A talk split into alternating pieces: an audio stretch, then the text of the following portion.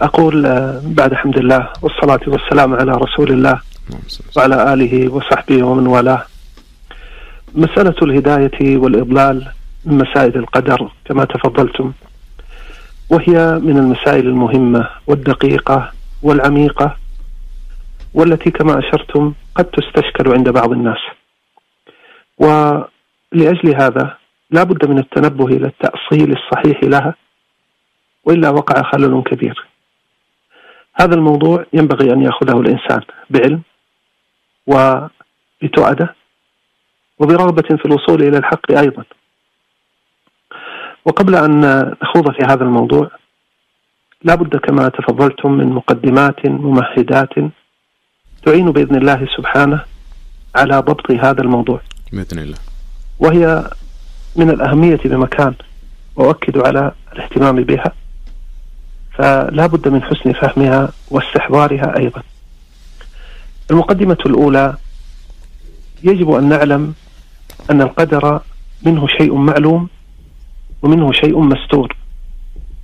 وعلى العبد أن يقف عند حد المعلوم وهو ما ورد في الأدلة الشرعية ولا يتجاوزه إلى المستور. يجب الإيمان بالقدر يجب الاعتصام بأصل التسليم لله ويجب أيضا الحذر من الخوض فيما لا سبيل إلى معرفته من أسرار القدر. أعود فأكرر. القدر سر من الأسرار أسدلت دونه الأستار. فلا ينبغي للإنسان أن ينقب عنه لأنه لن يستطيع أن يصل إلى شيء بل سيضل. ولذا كان السلف يقولون القدر سر الله فلا نكشفه.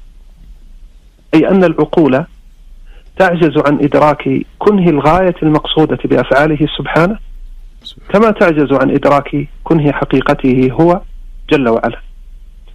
قال أهل العلم أصل القدر سر الله تعالى في خلقه. لم يطلع على ذلك ملك مقرب ولا نبي مرسل. والتعمق والنظر في ذلك ذريعة الخذلان وسلم الحرمان ودرجة الطغيان.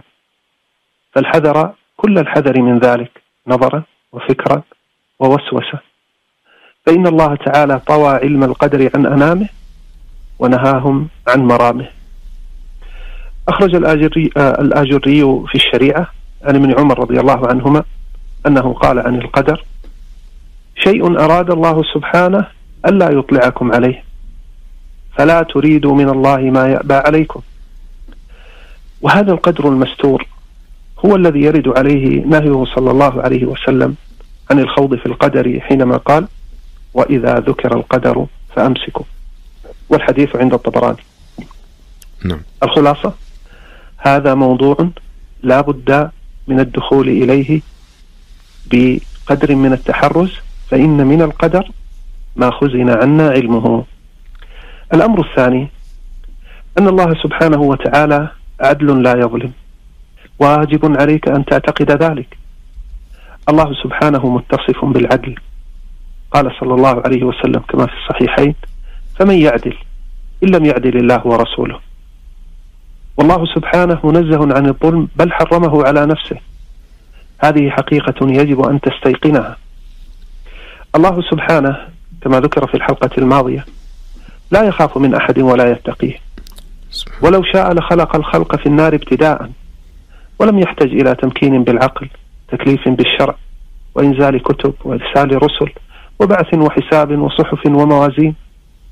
لكن حين عدل عن ذلك إلى هذا أدركنا يقينا أنه موصوف بالعدل منزه عن الظلم.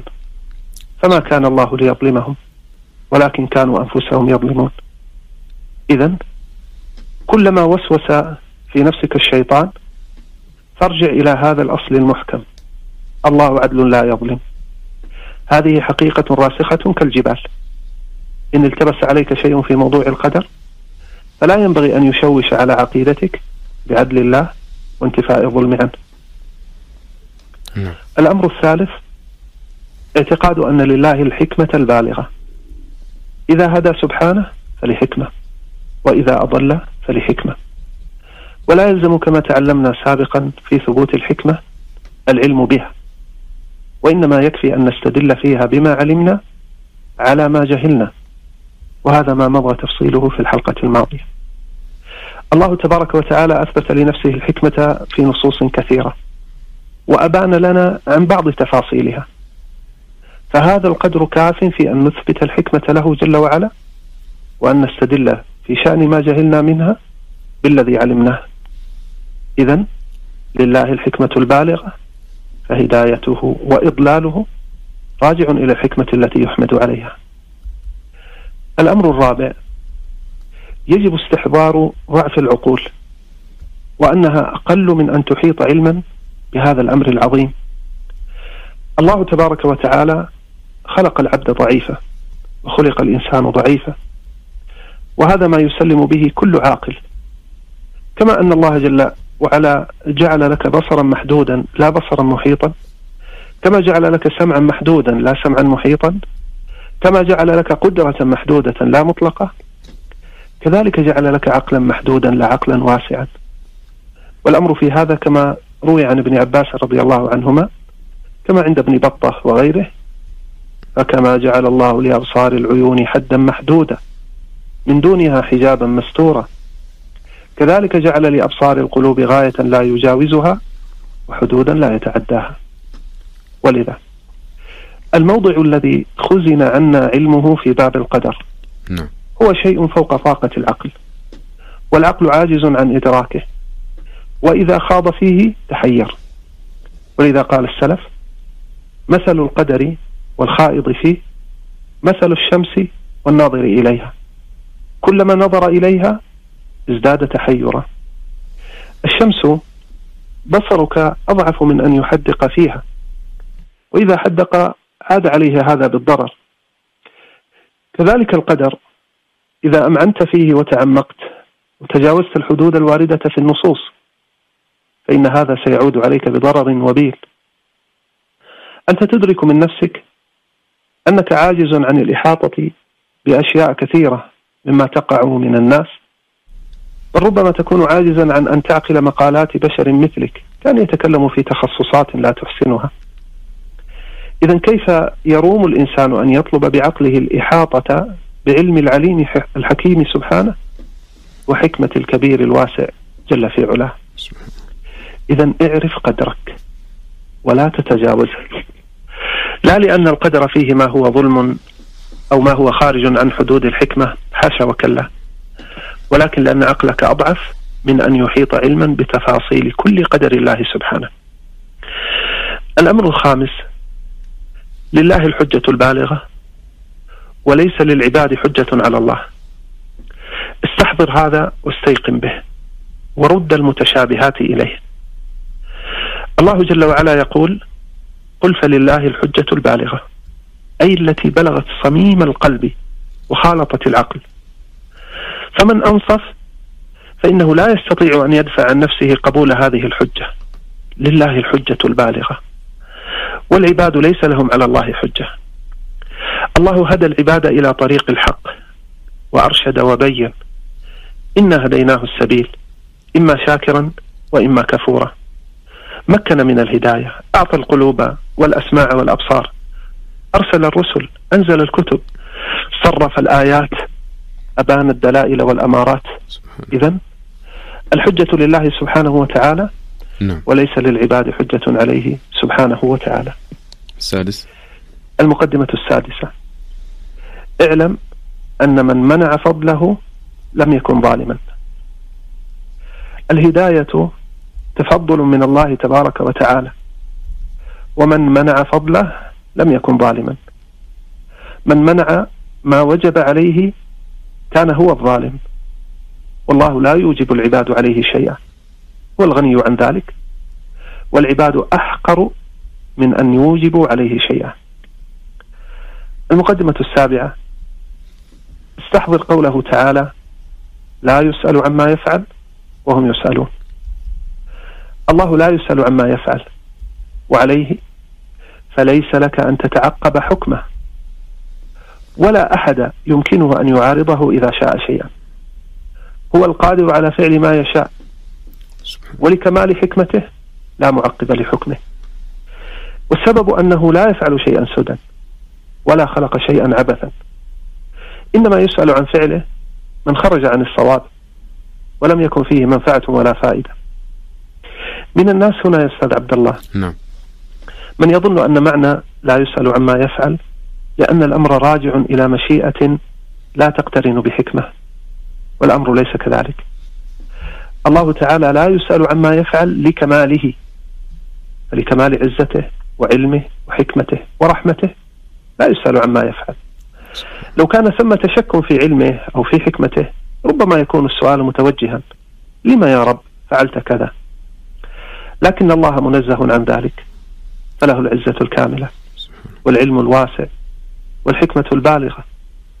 فكيف يسأل سبحانه مع هذا عما يفعل؟ وإذا استيقنت بهذا سلمت لربك ولم تسأل ولم تتكلف. الأمر الثامن والأخير استحضر مقام الأدب مع الله. استحضر مقام الأدب مع الله. إذا ولجت إلى هذا الموضوع تذكر أنك تتكلم في شأن رب وعبد في شأن السيد العظيم الملك الذي له كل شيء وعبد مخلوق مربوب مدبر فقير إلى ربه في كل شيء. فإياك إياك أن تدعوك رعونة نفسك إلى أن تتجاوز قدرك فتسيء الأدب مع ربك. وما أكثر ما يقع هذا الأمر. وسوء الأدب مع الله قد يورد العبد الموارد فتفطن هذه يا رعاكم الله مقدمات ممهدات وأصول محكمات فاعتصم أيها الموفق بها ورد إليها المشكلات. نعم. الله يعطيكم العافية شيخنا. ونعود إلى موضوعنا موضوع الهداية والإضلال. ويمكن آه، ما زال المصطلح كلمة الهداية يعني نحتاج أن نفهمها فهما صحيحا. نعم. بارك الله فيكم. موضوع الهداية حفظكم الله. نعم. الموضوع ابتداء بأمرين. يعني عندنا ها هنا مقامان الهداية والإضلال. نعم. وملخص الاعتقاد الحق في هذا الباب أن الهداية والإضلال بيد الله سبحانه فهو يهدي من يشاء نعمة منه وفضلا ويضل من يشاء حكمة منه وعدلا وابتداء نبدأ بالمقام الأول وهو مسألة الهداية والمراد هداية التوفيق. وهذه ينتظم فيها الكلام ضوابط نعم. الضابط الأول الهداية من الله. الله عز وجل هو هو الذي يشاء الهداية. ولو لم يهدي الله عبده ما اهتدى. وقالوا الحمد لله الذي هدانا لهذا. وما كنا لنهتدي لولا أن هدانا الله. في الصحيحين كان النبي صلى الله عليه وسلم يوم الخندق يقول والله لولا الله ما اهتدينا ولا تصدقنا ولا صلينا. فلا هدا فلا هداية لعبد إلا منه سبحانه وتعالى مهما فعل. إنما الله عز وجل هو الذي يهدي من يشاء ويضل من يشاء. وإذا علم الإنسان هذا دعاه إلى أن يسأل ربه الهداية بل وأن يلح في طلبها منه. الضابط الثاني الهداية محض فضل من الله سبحانه وتعالى فليس للعبد عليه حق استحق به أن يهديه. المقام هنا ليس مقام معاوضة. يعني العبد قدم شيئا فوجب على الله أن يهديه مقابل ذلك. الأمر ليس كذلك. إنما هو محض فضل من الله سبحانه والعباد لا يستحقون عليه شيئا وأن الفضل بيد الله يؤتي من يشاء يختص برحمته من يشاء. في الحديث القدسي المخرج في صحيح مسلم يقول الله جل وعلا يا عبادي كلكم ضال إلا من هديته. إذا القضية من أولها إلى آخرها محض تفضل من الله والعباد لا يوجبون على ربهم ولا يستحقون عليه شيئا إلا ما أحق على نفسه. سبحان الضابط الثالث التفضل بالهداية راجع إلى علم الله وحكمته. بمعنى الله سبحانه إنما يهدي عن علم فهو أعلم بالموضع المناسب لفضله. ولذا قال جل وعلا في شأن الكفار الذين قالوا عن الصحابة أهؤلاء من الله عليهم من بيننا؟ ماذا رد الله عليهم؟ قال سبحانه أليس الله يعلم بالشاكرين؟ إذا الله سبحانه وتعالى هدى عن علم وحكمة حيث علم من يصلح للهداية فاقتضت حكمته أن يضع الفضل في محله اللائق به. هذه هي الحكمة. أن توضع النعمة في المحل اللائق بها. المكان المعد للبول والنجاسة أجلكم الله. ليس من المناسب من المناسب أن توضع فيه الجواهر أو الأطياب من المسك والعود ودهن الورد. هل من الحكمة وضع عقد شري بغالي الأثمان في عنق خنزير؟ هذا ليس من الحكمة. الحكمة تقتضي أن يوضع الفضل في المحل اللائق به. ولذا من هداه الله فلعلمه سبحانه أنه أهل للهداية وأن الهداية تليق به فاقتضت الحكمة وضع الهداية فيه. وهناك آية في كتاب الله عز وجل تأملها كاف في فهم هذا الموضوع. فقد جمعت هذه الضوابط الثلاثة كلها. ألا وهي قوله تعالى ولكن الله حبب إليكم الإيمان وزينه في قلوبكم وكره إليكم الكفر والفسوق والعصيان. أولئك هم الراشدون. هذه هي الهداية وكانت من الله. ولكن الله حبب إليكم الإيمان إلى آخره. ثم قال فضلا من الله ونعمة. إذا المرء إذا المسألة محض تفضل من الله عز وجل. ثم قال والله عليم حكيم. الأمر راجع إلى علم الله وحكمته.